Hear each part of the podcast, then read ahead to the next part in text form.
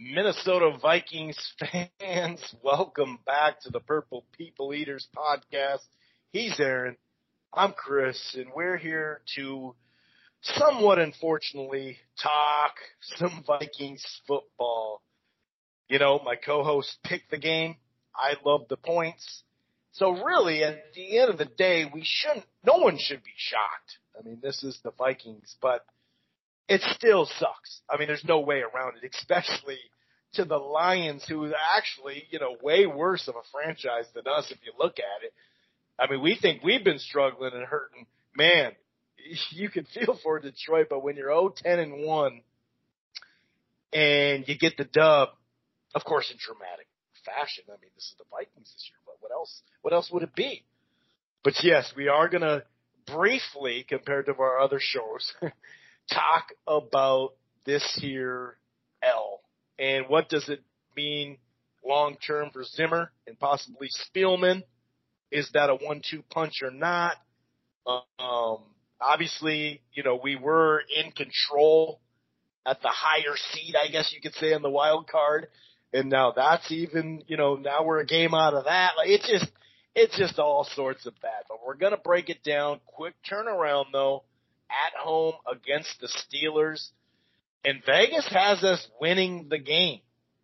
Um, and I've even, you know, saw some other folks who do this for a living, picking the Vikings. Um, it is kind of funny. They've been on this two and two thing, kind of two steps forward, two steps back, win two, lose two, win two, lose two. Well, I guess maybe Vegas is going on that pattern and saying, hey, they're gonna, they're gonna bounce back and get a dub. But, um, we're gonna get into this, preview all that. We'll talk a little bit of Gophers at the end of the, you know, the Gophers did get a bowl game. Um, and they did, they're in the process of finalizing a contract for a new offensive coordinator. Yada, yada, yada. We did get a little bit of news for Senior Bowls, so we'll talk about some of that stuff. But if this is your first time listening to the Purple People Eaters podcast, welcome. It's available in a variety of ways. You can go to blog talk radio dot com forward slash Rope-A-Dope Radio. It streams live there. Uh, but, you know, like I said, you don't have to go to Blog Talk and Rope-A-Dope and download the show directly there or listen to the browser. You can find it on the Rope-A-Dope Radio podcast at Apple Podcasts, iHeartRadio, Player F M, TuneIn. We're also part of the Grueling Truth Sports Podcast Network. While you're at it, why don't you head on over to the grueling truth dot com. And one more thing. There's a Spreaker page called Living in Loserville.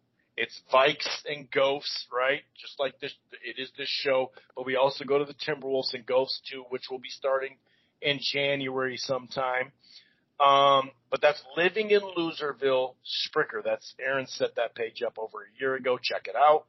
And he has some other podcasts, too, that you might like. Living in Loserville, Spreaker. One more thing. If you're thinking about cutting the cord or you have, you're not quite happy, I got something for you. It's called DirecTV Stream. The prices start as low as sixty-nine ninety-nine, the best of live T V and on-demand. No annual contract, no hidden fees. If you upgrade to the Choice or Ultimate package, that gets you three free months of H B O Max.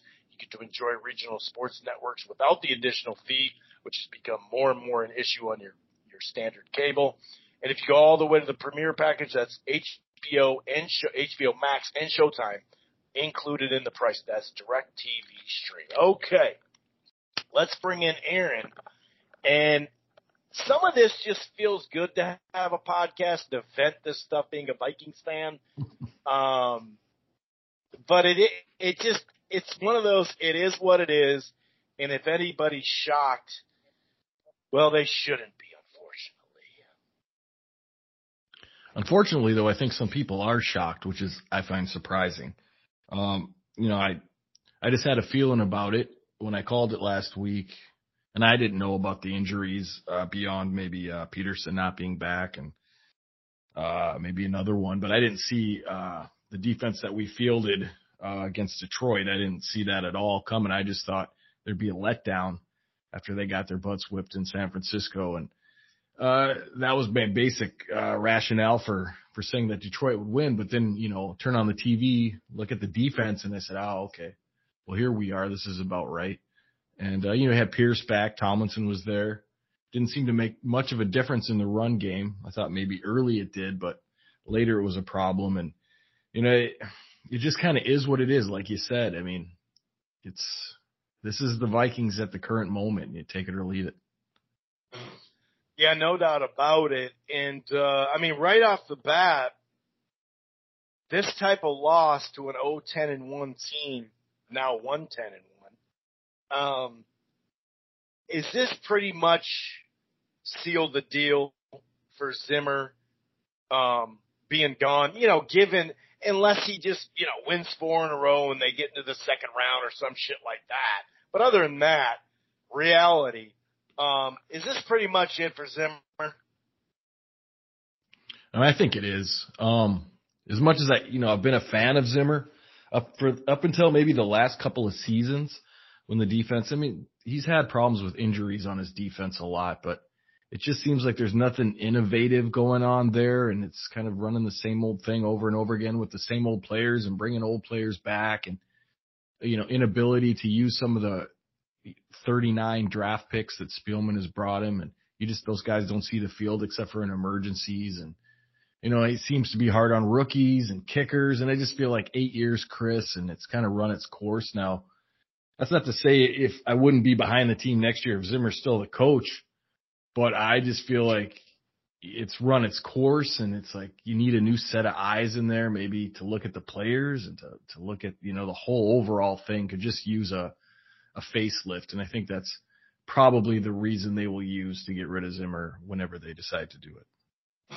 Yeah, it is. It, it's, it's a super bummer to have the amount of injuries he has on defense. I mean, we can talk about reasons, we can talk about excuses and all that, but, you know, I mean, clearly the last two years there's been some major, I mean, just Hunter alone, when you look at the numbers with him on the field and not, he's, you know, well, this year, because he wasn't even on the field last year. I guess long term, if he can stay healthy for the next couple seasons, we won't have to crazy extend him and be the number one D end. Um, So there, I mean, it is legit, like, even without some key players, like, like major key players, we were still going into this week number one in sacks, tied, uh, top five in pressure. So I did think this defense felt better than last year, but still not good enough to go out there and uh, hold tight in some games. Um, they had a stretch there, like, three out of four games uh, against Cleveland and some other games where they did look like, okay, they're starting to gel, but then, you know, Peterson goes out with a hammy, Hunter goes down, blah, blah, blah. We know Griff's probably not going to see the field this year again. Hopefully he's doing okay. But, yeah, it, it, it just sucks um, because I still think this year when you lead in sacks and you're up there in pressures, you're still doing pretty good. But, yeah, I mean, this is the, the league, and this is what happens. A lot of good to very good to even great coaches do get fired if you haven't, you know, at least gone to the Super Bowl. And um, even though we haven't seen a head coach since we've been around go to the Super Bowl, it is what it is. Eight years, I think you're right about just a fresh face. The one thing, though, I'll say is the whole, you know, trade everyone, rebuild the whole team. To me, first of all, this isn't this isn't five position basketball, okay? Like, you're not going to trade the whole team. Like, what? First of all, some of these guys have three to five years left. That's a long time in the N F L and football. Why in the hell would you trade the whole team? And, and the funny thing is, Aaron, when people say this, right? First of all, that's not realistic. It's the same people that wanted to can Zimmer a month ago during a season that makes no sense, you know? But the funny thing is, a lot of these people are saying, well, Jefferson is going to is gonna want to get traded because of the Diggs thing. So you're telling me he's going to be – if we trade almost everyone that's, you know, top-notch, Pro Bowl or pro – well, whatever, top-of-line, all-pro level or right there, you you think he's going to want to stay for two or three years in the rebuild? It just, it's just – it's it's literally knee-jerk, take my ball and go home, kick rocks, just mad, like a, a like a little kid mad because his little pancake fell off and he's going to two-hand pound the thing, just like last week, that dude that did that to Thielen. That's what makes me laugh. So you want to rebuild the whole thing? I don't. I think this is like a partial rebuild. I don't think we need to. First of all, you can't trade twelve players, you know, and expect that you. It just doesn't. That's not how it works in the N F L. But I do kind of laugh at trade the whole team except Jefferson, like he'd want to stay for three years of rebuild. Yeah, I mean, there's a lot of knee-jerk going on right now, but, you know, I, there's a lot of good players on this team. And, you know, they've been in Mike's system for most of their careers, Barr, Kendricks, uh, even Harrison Smith, um, you know, and there's probably a few others that have just been Ever, or Everson Griffin as well. I mean, I think he had some few years with uh, some previous coaches, but, you know, and now those guys are aging. They're getting more injury prone. Um, they're still signed to contracts, which that kind of leads into my talk about Spielman here. And, and, you know, I'm more interested if you're going to, if you have to choose one or the other between Zimmer and Spielman, I think I'd side with uh, a new general manager at this point. Although I think it would do good to get both of them gone. Um, because I think, sure. you know, if you get rid of Zimmer and, and keep Spielman, it's, you're kind of like, you know, just putting lipstick on a pig at this point. And, you know, if you want to get a fresh set of eyes and a new look and, for the organization, I think you've got to kind of do both of them. And, you know, Spielman's done some things with the Cousins signing and then not being able to draft a quarterback and, you know, twenty-nine thousand draft picks and most of them in the seventh round. But I just think it's Don't time to – about those six runners too, Aaron. I mean – Yeah, he stacks those up as well. Um, you know, he's a good general manager. I mean, if he went to Detroit, I think he could help in Detroit. But I just think things have run their course here, and it's not that Zimmer's a bad coach or Rick's a bad G M. It's just that, you know, I think we kind of peaked in twenty seventeen, Chris, and it's just been kind of piecing parts together ever since that and trying to, you know, stay keep that window open. And this window's kind of shut, uh, I think, pretty much good. I mean, I called in the beginning of the season at five wins. I think we'll probably get somewhere around seven, but I'm not thinking too much on – uh you know, overall record here. I'm just thinking the way the team looks, uh, the way the roster looks, um, it's not a lot of depth, although we've had thousands of draft picks. It just doesn't seem like things are trending in the right direction. Um, you know, and as far as trading people, like you said, that's, that's just nonsense. I mean, you can trade some, maybe someone here or there, pick up a guard or something, but sure, you're not going to get rid of some of these guys in their contracts. I mean, you're going to be lucky if you can even manage to get away from some of those contracts if you want to. So I don't know. I think people are just kind of like, you know, reality is set in for them and what they thought they saw, they weren't seeing. And all the propaganda in the world is not going to, you know, make a five and seven team feel like a, you know, a Super Bowl contender. It's just, that's just not how things work. The, the offensive line with the current G M beyond that two thousand seventeen when we went out and got some free agents and whatnot. One of them stayed for a while, Riley.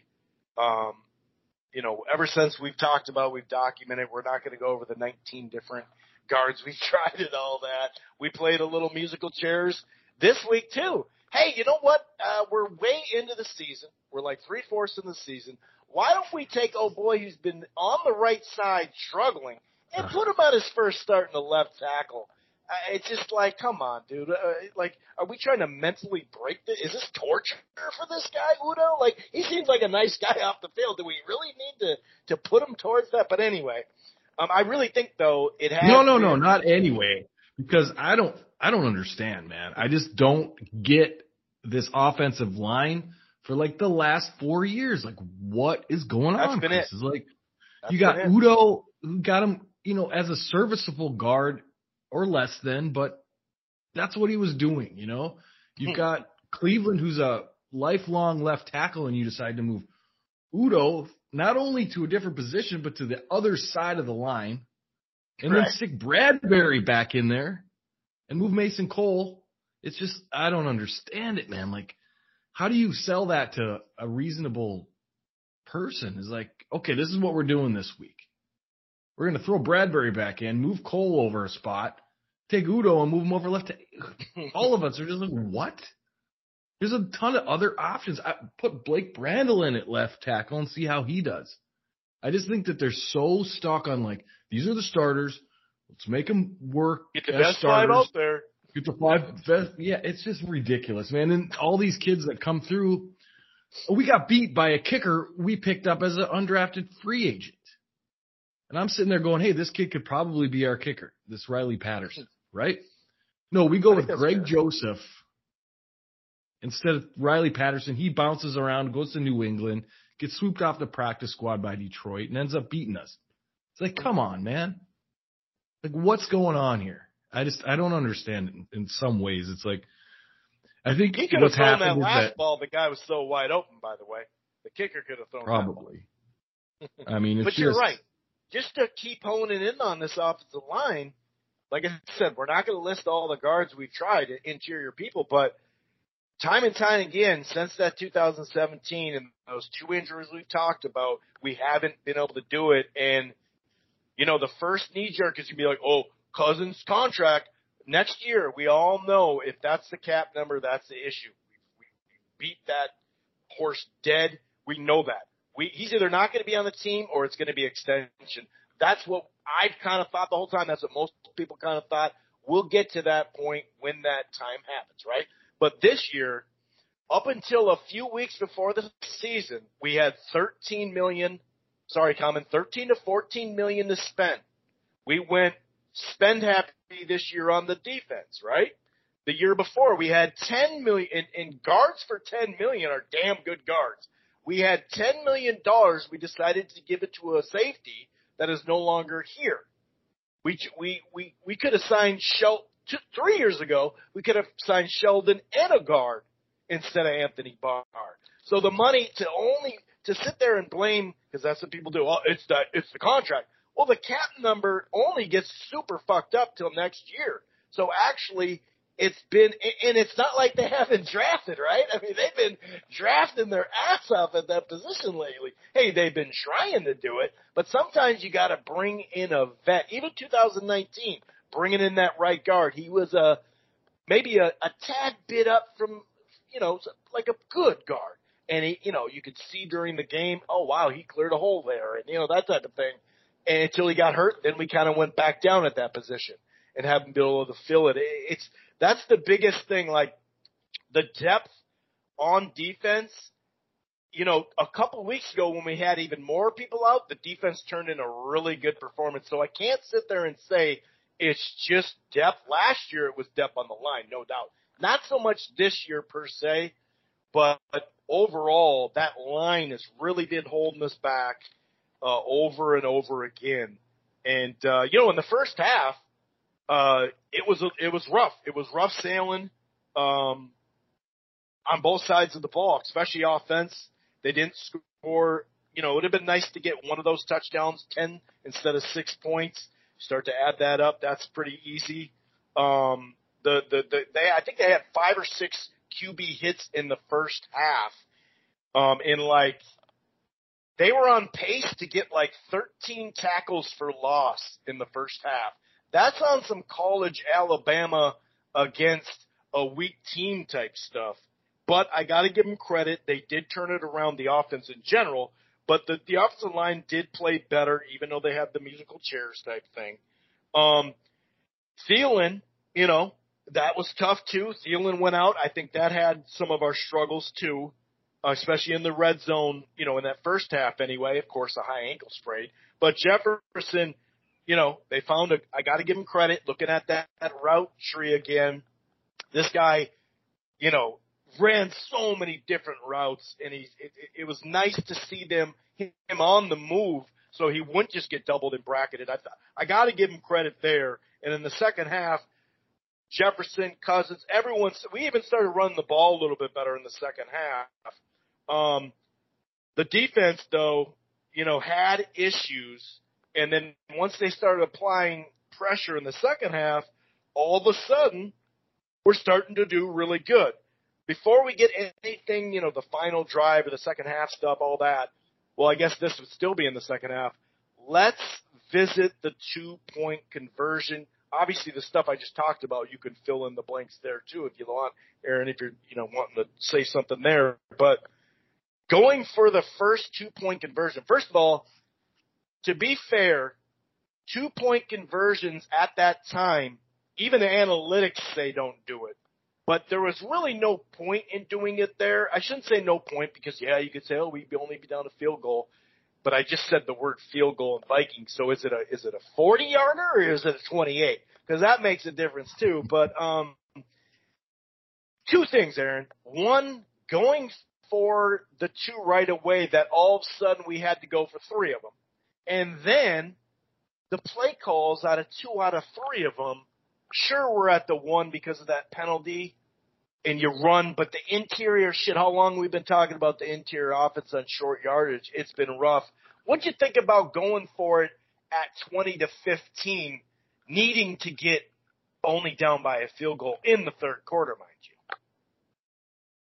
you? I mean, I thought it was an aggressive move, and that's what we've been asking for uh, for a lot of the season. And, you know, the problem is with it is if you miss it, now you've got yourself in a treadmill here of trying to get those points back, and that's what happened. And, you know, the play calling, Chris, is – it's just – what's the adjective? I mean – it's so hit or miss, too, dude. It just it's just away like, from drive to drive. You're like, what is this offense now?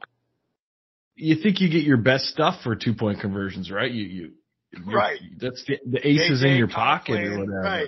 Ham. Oh, sorry. But you end up just a lot of window dressing, a lot mm. of window dressing on the same thing, a trap run up the middle. It's like, okay, well, you can send a bunch of guys in motion and you can do a bunch of stuff, but everybody knows that you're good. What you think is your best play is obviously some trap right or left up the middle to the running back. And it's kind of odd because a lot of times you see those plays, you see really innovative plays and you just don't see them. Like, and you've got speed on your team. Wongwu can get the edge, man. If you put him on a reverse or do something trickier, God, God for all, you know, you really want to throw him off, throw the ball. It's, it's just tendencies yeah, right? and, you know, since you're already in shotgun laughing. Most of the time in those plays too, you know, which is another like, really, dude, at the one we're going shotgun or no? Yeah, and it's like, well, okay, so let's say you're innovative in the window dressing, but,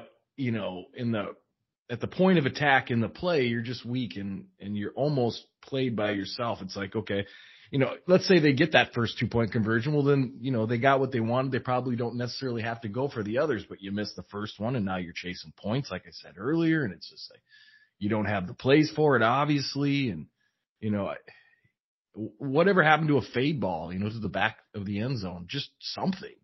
You know, it just it boggles the mind at how inept it can be from the two-yard line sometimes. It's just unbelievable. Well, I'll say this. I was against going for it early. That's just something I stand by. Um, we're not the greatest show on turf. You know, the, that's really the only team that I can think of that went for that many two-point conversions. But I, I thought it was silly. There's a t- no doubt there is a time to be aggressive, and we were in this game. But we were over-aggressive, and we'll get to another point too, um, because there's no point. I kind of think like, to the people that just knee-jerk, like, it, it's not that we, we didn't go for the two, it's only the play call.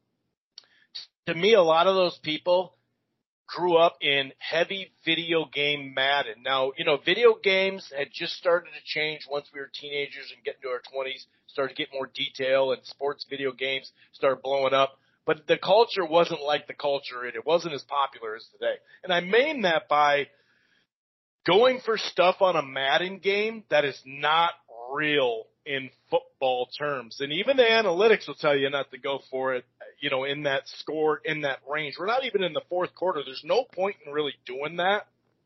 So I think that was silly. I also think, once again, it's good to be aggressive. It's great to be aggressive sometimes. But when you're fourth and ten, there's really – I was like, there's a time to be aggressive, no doubt. But that, for me, that was a very silly thing at the end of, especially when you know. I know Zimmer lately has been like, well, we're going to be aggressive, and Kirk throw a pick because we'll just stop you on the defense. No, you won't. No, you won't. You will not stop them on the defense this year. Now, I'm not blaming it on Zimmer. These last two years, the defense has been freaking ridiculous, no doubt. I mean, it does suck. In fact, the Vikings' two minutes defense closing in on historic lows, according to Courtney Cronin, uh, and a N F L worst in points allowed in final two minutes of a half, one oh one. The most points allowed in the final two minutes of a half in the last twenty seasons is one hundred seven. You know when that record was set? It was set by the Minnesota Vikings in twenty twenty uh, because we knew that was even a worse defense. So we, we still got time. It looks like we may go over that, but I didn't like either. The fourth and ten to me, sure, it only led to a field goal, but the fourth and ten to me felt like it it was beyond desperation. And I know the scoreboard, but I think that's a silly fourth and ten. Fourth and four, fourth and three, fourth and something, but fourth and ten, I didn't like that call either. Well, I mean, is there ever a fourth and ten that you like? I mean, that's really the question here. And um, I think no, you a little overconfidence. That's true. I don't like I don't like any fourth and ten. That's a good point. Yeah. Uh, like overconfidence, I think maybe is is probably the biggest problem here in himself. And I'm speaking of Zimmer here. The, in himself and in his defense, uh, his scheme, and, and also in his players, particularly the ones he had on the field on um, Sunday. I, I can't think of anything more. You know, it's kind of like, you know, just you feel like you're going to push and push and push, and sooner or later it's going to break, but you just don't have the parts this year to do the things that you like to do. And then, you know, your alternative to that, Chris, is, you know, playing weak and soft. And I mean that, you know, schematically of – you know, sure. Your corners are ten yards off the off the receiver, and they're just getting hitched all day. And it's just, uh, you know, I think it's a confluence of events here that's just snowballing, and there's really not a lot they can do. Now, they are still playing, you know, tough. It's not like you're not visibly, you know, giving up. I, I, can't, I don't know all their assignments, so I don't know who's blowing assignments and so on. But, um, sure. you know, it seems like they're still – they're still in the games. It's just, it's those runs on first down, Chris, that I've been talking about for three years. It's the, you know, inability for your corners to match up man to man or even know what they're doing in a zone. It's kind of being out schemed offensively. There's a lot of stuff going on with this defense, and I'm mostly upset. My number one upset thing about this is just the, the rotation of young players over older players. And I've talked to you off air about this a lot, but, you know, on air I haven't said much because they've been playing relatively well, but there's some talent that's come and gone that hasn't seen the field. There's some talent that needs to see the field. And now I'm not saying that the, some of the young guys we're playing right now are playing gangbusters. Don't get me wrong here, but, you know, either are the old guys. And so I'd rather side with the young ones and potential than, you know, let's see if this guy's got another year in him or two years in him. I guess that's where I sit on it, and that's my biggest real concern with the franchise at the moment. And I know it's kind of off topic, but I slipped it in there because it's just it's an annoying thing to me that you bring Everson Griffin back and you had other guys that you're trying to get better, and he's just taking snaps. And I'm not trying to pick on Everson. You know, he did when he when he was in, he did pretty well. Yeah, he wasn't just taking snaps. Uh, he was second on the you know second on the team in pressures and sacks. Yeah. He was but just getting, you know, good, for a million dollars in one year, I don't know. Eh, I mean, how many games did you get out of him?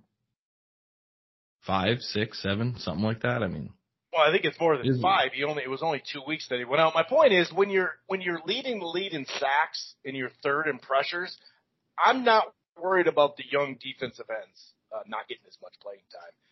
Could they get more? I agree with that. I agree with that. And look, we, we have seen a couple of these guys that got that playing time last year, to your point, and now have all of a sudden looked pretty damn good this year. They've taken that jump, especially on the interior.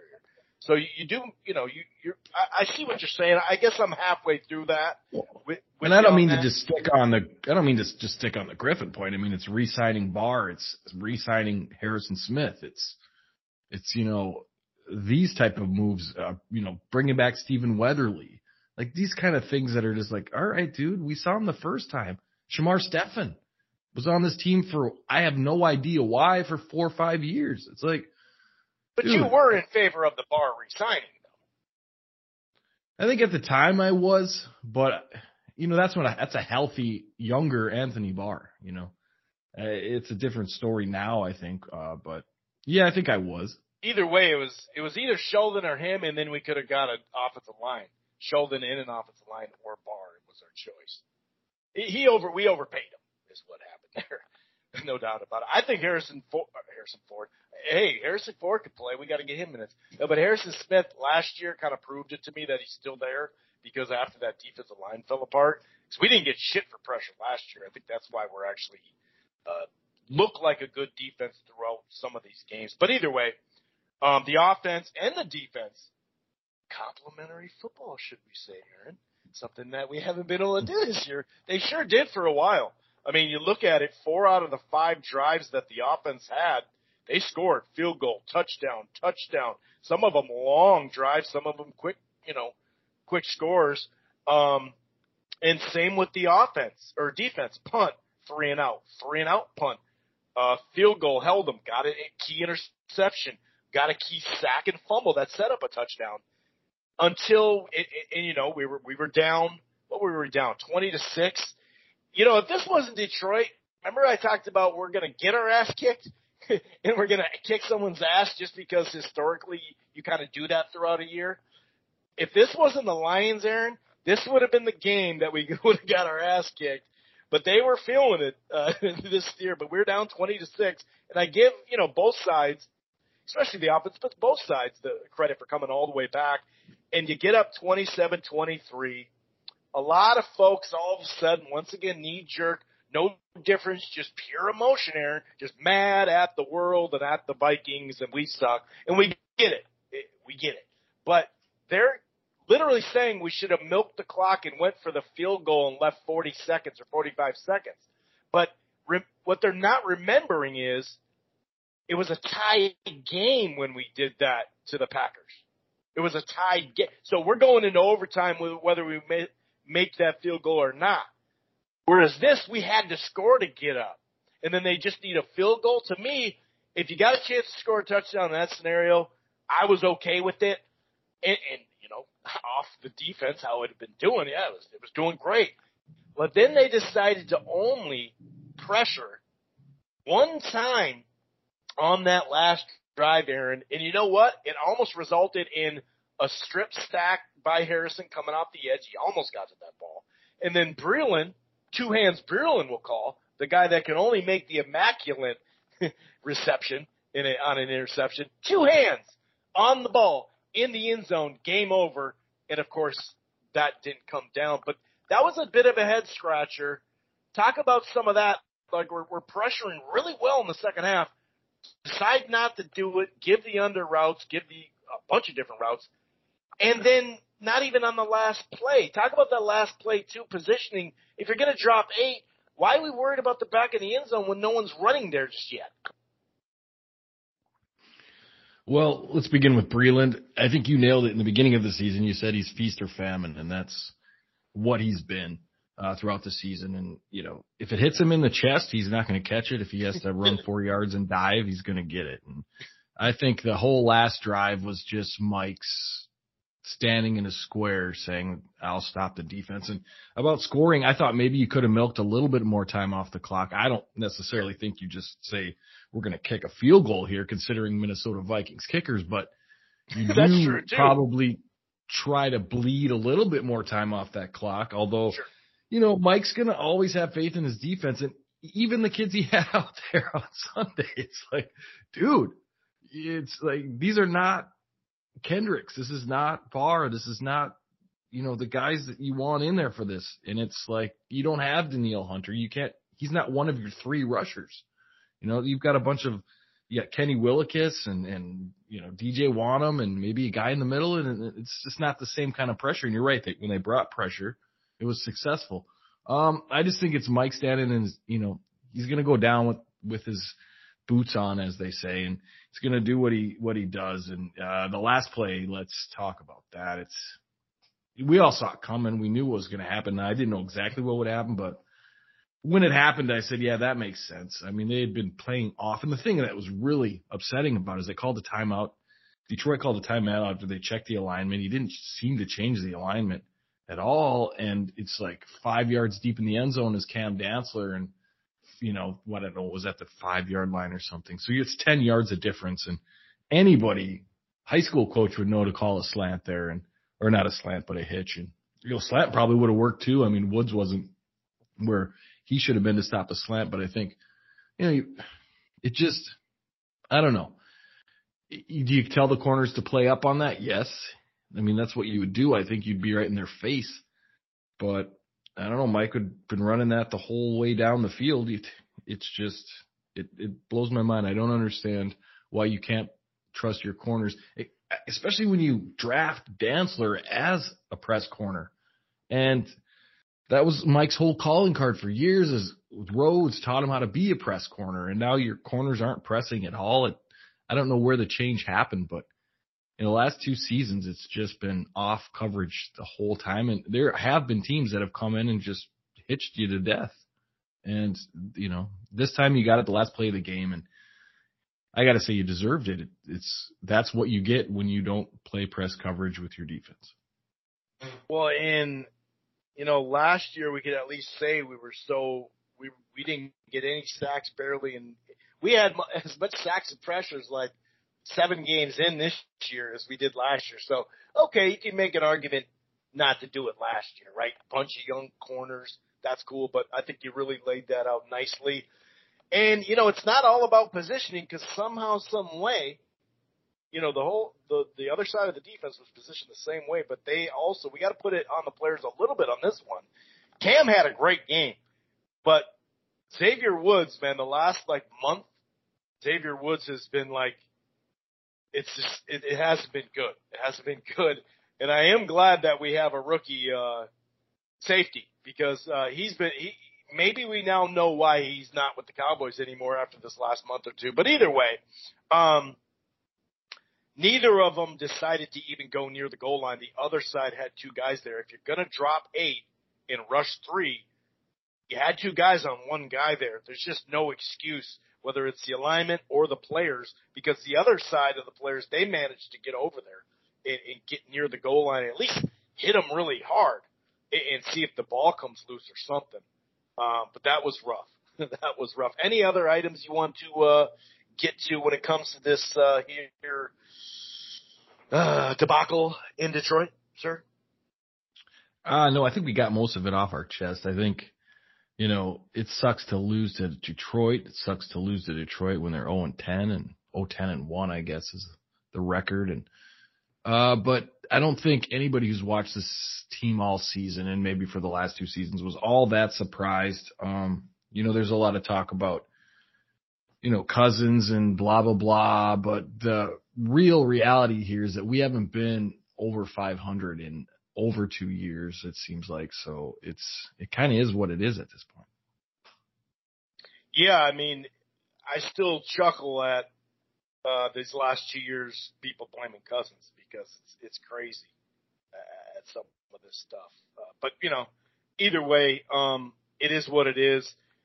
On the good note here, Jefferson, this frickin' guy, he had the, uh, in the last four games, Um, had a great start to the season, had those two back-to-back games that we really broke down, especially after the second one where he wasn't getting enough targets. Um, boy, has he these last four games, he actually had the, the largest um, yardage stretch in Vikings history, five seventy-seven. Um, and it's kind of funny. The second place is actually two thousand nine, our, our best offense since these last two years. five fifty-three, Sidney Rice, Carter, five thirty-seven ninety-nine, oh three, five twenty-nine, you know who, Randy Moss. He's on pace, Jefferson, to have one hundred ten catches and seventeen hundred yards in double digits, man. And if you look at through the first, through your first twenty-eight games as an N F L player, the, what he's been able to do, in the in, you know, receiving touchdowns and receiving yards, um, this dude, you got to bring up like he's having a better start than Carter, Marvin Harris, Tyreek Hill, DeAndre Hopkins, Calvin Johnson, Terrell Owens, Antonio Brown. Carter took a little while to catch on, but those other guys didn't. Uh, this guy is beyond special, and he has the last two years since he's been in the league, he has the most yards, two thousand six hundred nine. Devontae Adams is in the two, two thousand four hundred. Diggs two three, uh, Coop two three, and Kelsey, of course, two thousand two. Uh, so two hundred, I mean, after that. So this, I'm trying to bring some, some good news here, you know, after that horrible thing. But another thing, forty-four catches of twenty plus yards since he's been in the league. He has nine more catches of that, um, than anybody in the league. And that goes for other big play offenses too. So this kid is all about it. Um, but yeah, we'll still hear that it's, it's barely the defense and it's mostly Cousins. And yada, yada, yada. Now there is some decent news when it comes to something we've been really following this year, Aaron, the injury report. Um, we do have, at least they were limited in it because it's a walkthrough practice basically, but Barr and just as important, more important, Kendricks with that bicep injury. Uh, he was at least limited walking around and everything. Darrisaw, no surprise there, unfortunately didn't play, and same with uh, Thielen as well. Um, and Alexander, his rib issue, he did go full. So, um, you know, hopefully we can get both Kendricks and Barr back for this week. Like I said earlier, uh, Vegas has us as a three-point uh, favorite. Pittsburgh now actually had their probably their, their best game of the season. Still probably should have lost the game, but, hey, they won it. They're six five and one now. Uh, their strength of schedule hasn't been great, uh, but like I said, they're coming in hot. forty-four and a half is the over-under. Vikes favored by three. The Vikings clearly have a, a sizable uh, difference in offense, whereas both defense kind of struggle. Um, one thirty-one they're giving up, the Steelers, on the ground, and they don't run. They're they're running the ball eighty-seven yards per game. So we definitely need to run the ball more consistently the last couple of weeks. I mean, Cousins is up to fifth or sixth in attempts in the league. Uh, that's great. You got to pass more sometimes, no doubt. Every game's a little different, but we got to get back to some of our bread and butter with the run game as well. Um, I, I don't see how this isn't, beyond what I said about we're going to get our ass kicked and kick someone's ass, I don't see how this isn't a, a super tight game. But, man, it, it's, it is hard to pick a win here coming off that debacle that we just saw on Sunday, Aaron. Couldn't agree more. I just couldn't agree more. I, I don't want to say the wheels are coming off here or anything like that, although it's very possible that they are. Um, but it's, you know, prime time. It's, it's uh, at home game. It's, you know, it's got all the makings of uh, one of those Buffalo games or, or something like that. And, you know, I want to feel good about it. And I want to say, you know, they'll bounce back and, you know, we lost two, we won two, we lost two. And it, it, there's a lot of positive ways to spin it. I don't know if Cook's going to be back. I'm not sure what they're, you know, you did go down a little bit of the injury yeah, he ain't report, going but back. He ain't going back. Not this week. You know, Thielen possibly out. Um, I like K J Osborne, but as a real number two, eh, I don't know how I feel about that. I think they're going to struggle offensively a little bit just due to the offensive line issues. And, you know, the Steelers still have good defensive linemen. And you line them up against this offensive line at any time, you know, it could get ugly very quickly, particularly if you leave Bradbury in there. Um, so I, I'm just, you know, as much as I want them to win this game, I don't see it happening, Chris. And I don't, you know, like you go to Vegas with it or do whatever. I just don't see it happening. I, uh, there, you say that, you know, the Steelers can't run the ball, but they will this week. Um, so no, it's I'm like, saying they're yeah. average. Uh, of course they're going to be able to run the ball this week. I'm just yeah. trying to, you know, break down the game. They, they'll they'll run the game or ball, no doubt. Now, on a silver, you know, silver lining of it is the Vikings could come out and they could offensively turn another leaf over and score thirty and beat the Steelers at home, and all of us will be yay, yay, yay again. But it's still the same core of this team. It's still the same coach. It's still the same everything. And I just don't see a win here, Chris. I don't want to be doom and gloom here. I'm trying to find a bright spot, but. You know, Steelers are traditionally a tough team, and I just don't think we have it in us right now to, to beat them on a short week. And I know they're not great either, but the components they have, their, their strengths do not match our, up with our weaknesses, or they overmatch our weaknesses, I guess is what I wanted to say. Particularly the defensive line and offensive line. I just don't think this offense is going to be anywhere near consistent until that line is dealt with in a real substantive way. I just, the, you know, the musical chairs, the quality of talent, it's just not there, and it just gets exposed over and over again. And I look at it from, I don't really, well, without Thielen is the only reason why I look at it fully from an offensive standpoint, because these last two years, we haven't been losing games because of our offense on average. It's been our defense. And when we got this guy, you know, Darrisaw, is he going to come back?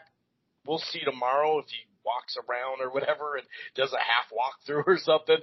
But they got this guy, T J Watt, uh, who's coming off a three and a half point or three point five sacks. And uh, he has sixteen sacks in ten games. So I don't think it's doom and gloom that you're putting out there whatsoever. He's actually on pace to uh, potentially break that twenty-four record if you add it up, they were saying. And I'm like, yeah, that's a good point. And, ha- you know, if we had Darrisaw in there, I'd feel a lot more confident because, like I said, they don't stop the run that well. So if we could get that run game going, we obviously have the pass game going. If we could get that run game going, then all of a sudden the play-action deep ball is just that much more attainable, um, like consistently. And we've seen that, especially these last two years. We've talked about how, you know, somewhere around mid-season to late season, maybe game ten last year, we just – they finally got off the line of scrimmage. And it's it, lately, you know, it's actually – they've been like saying, all right, dude, let's see if you can run. Um, and sometimes it's worked, sometimes it's not. But with no Thielen – It does kind of, it does kind of be like, hmm, high ankle sprain, he's not going to play. Can we do enough? You know, this is where you'd like Irv Smith so much, you know, because that would give you two tight ends you could target anytime or red zone. They can both block. But, yeah, I'm actually going with kind of a funky, um, what is it, twenty, funky score, twenty-three twenty, or no. What was it, twenty? Where the hell did I put it? twenty, twenty-three to twenty-one. Uh, Steelers get the job done, um, and, and you know, unfortunately beat these Vikes. Now we do have that two and two thing that we've been going on, and like I said, maybe Vegas and the professionals say, hey, they're just going to keep winning two and losing two, winning two, losing two. So I feel pretty confident that they can be in the game. Why wouldn't you? They've been in every game, right? But the bloodshed has to come at some point, to, to your point about, you know, maybe maybe this is the week where they just get ran over, and when you're playing a good defensive end like, or a great defensive end like that, and no Thielen, man, it's a doozy. It is a doozy, man. Any other no, Vikings-oriented stuff, sir? No, I think you nailed my points right there. I think it's going to be, I wouldn't say an ass kicking, but I think we're going to get beat pretty badly. I just don't see it being a good thing. I'd say, you know, if I had to throw a score out there, I'd say like twenty-eight ten, something like that. It'll be a, a decisive win by the Steelers.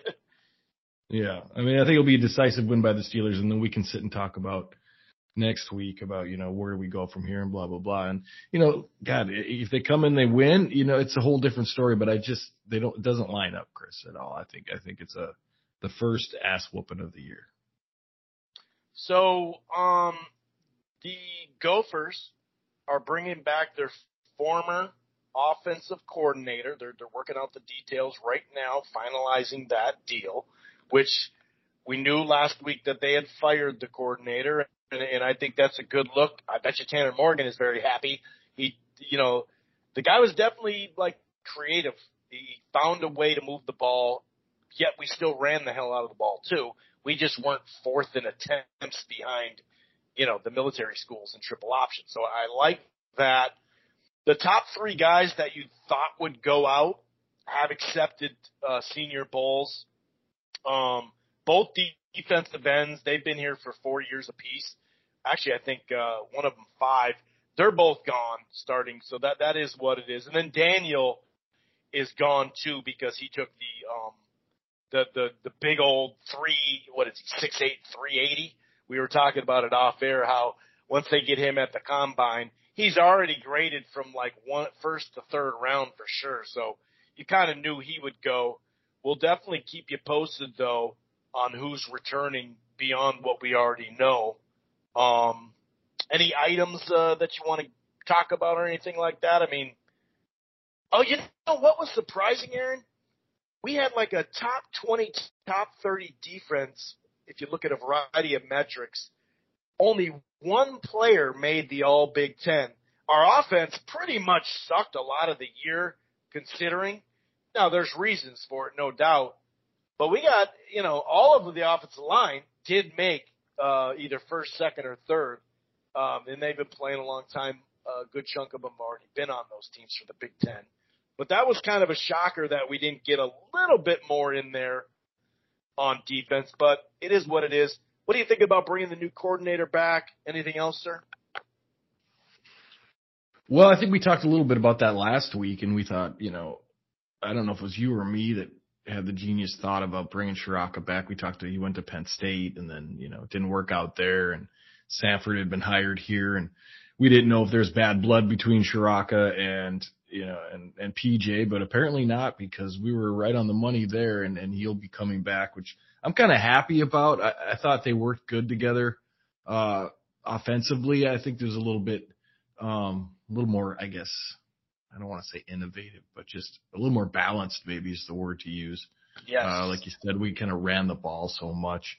Um, and we got a good offensive line to do it, but, you know, to keep a defense honest, you got to be able to do both. And, you know, it's good to see that, you know, some of the guys got accolades. Uh, I don't think the line is as good as, you know, I thought it would be, but I think it was a pretty good Big Ten offensive line. And defensively, I think we didn't get a lot of names just because they rotated so many guys. I mean, almost on every level of the defense was rotated. I think maybe the linebackers were the only ones that really stayed in, Gibbons and Sorymarin. And, but they had, you know, Oliver would spell people, and uh, there's a, a Thomas Rush and those guys. So it was kind of rotated all year. I don't know if they got enough snaps. Anybody really got enough snaps to be uh, – Maybe well, Chris Audubon got enough snaps apparently. Yeah, that's that's a good point. He, he was hurt for most of the season, but I like the direction, man. I think it's going good, and I like that, that they rotate a lot of guys on defense. If you have the players, you know, might as well use them. And now let's talk about the bowl a little bit. The bowl selection. There's a lot of people upset about that we ended up in a second rate or third rate bowl, and people feel that we should be in a maybe a, a better bowl game. I don't know how where I stand on that. I think maybe if you don't lose to Bowling Green, you got a chance to maybe get a, a bigger bowl. But I don't know what that really has to do with this bowl selection committee. But um, I don't think anybody's real happy about the bowl that they got. And I don't. The name slips my mind right now because the bowls change so much every year. But um, it's in Arizona. I think they're playing West Virginia. And it's a pretty good opponent. I think they have a good chance to win. It has everything to do with the Bowling Green, and it's deserved. Um, if we're nine and three, we just uh, we close the year. Whether we go to the obviously that has nothing to do with going to the Big Ten Conference Final because it's you know non-conference. But we talked about it then how this stuff burns you when it comes to the bowl. Penn State got a New Year's Day bowl against a ranked solid Arkansas club. That was our spot. If we don't lose to Bowling Green, we're nine and three. And we just beat, what were they, the fourteenth ranked team? That would have put us in the, it would have been number twenty-four against number twenty-one Arkansas. We would have gotten that bowl. That was our bowl, but we decided to lose to Bowling Green. So people can get mad or whatever, but that is deserved because you can't, that's, that's part of that rankings and quality wins and shitty losses. And, uh, Penn State, yeah, they're seven and five, but look at their schedule compared to ours. You know, they played tougher teams, and they didn't lose to Bowling Green. So we, you know, unfortunately, even though it ended great, we would have been ranked, and we would have gotten that spot. So literally it came down to what we thought. But even back then, that's going to hurt us. It's going to come back to bite us. And no, it didn't bite us within the Big Ten race. No, that's true because of the non-conference. But, man, it definitely uh, it reared its ugly head, man, like those type of losses do. Well, I mean, here's the deal. Here's my overall view on the Bowling Green loss. As though it's a huge detriment for this season, I think it's one of those steps a program takes as it rises up. You know, like maybe next year there's no way we lose a, a game like Bowling Green because everybody knows what happens if that happens. And, you know, it's like, okay, so you're building, building, building. Here's a pitfall. Okay, now you know that pitfall. Let's we'll rise above. And it just seems like the program's still on the way up. Um, and I'm not that upset about uh about the direction of the program, but that Bowling Green loss is an albatross. You're right, and uh, you would have had a better bowl game, I think, if if you hadn't lost to them or Illinois. Illinois was another bad loss that you, you know, Illinois is rising, but they're not there yet, and so I think that still counts as a bad loss. So I think they got a, a bowl that they probably were going to get, um, and you know, P J's name probably didn't help to get him a better one, or. So I think it is what it is, and, and you know, you play the bowl, and hopefully you win, and you get ready for next season. And I, I think that's probably, you know, uh, in the end, it'll end up being a blessing more than a curse.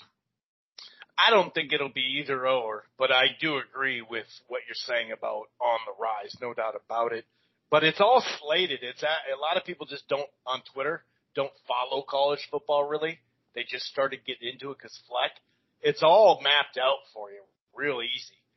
That's the reason why we're not in that bowl game, unfortunately. The Illinois loss, that that would have, you know, that was Big Ten wise, man. If we didn't lose that, we would have been in the Big Ten championship, even if we lost to Iowa. So you're right. It's still on the rise. It's so close.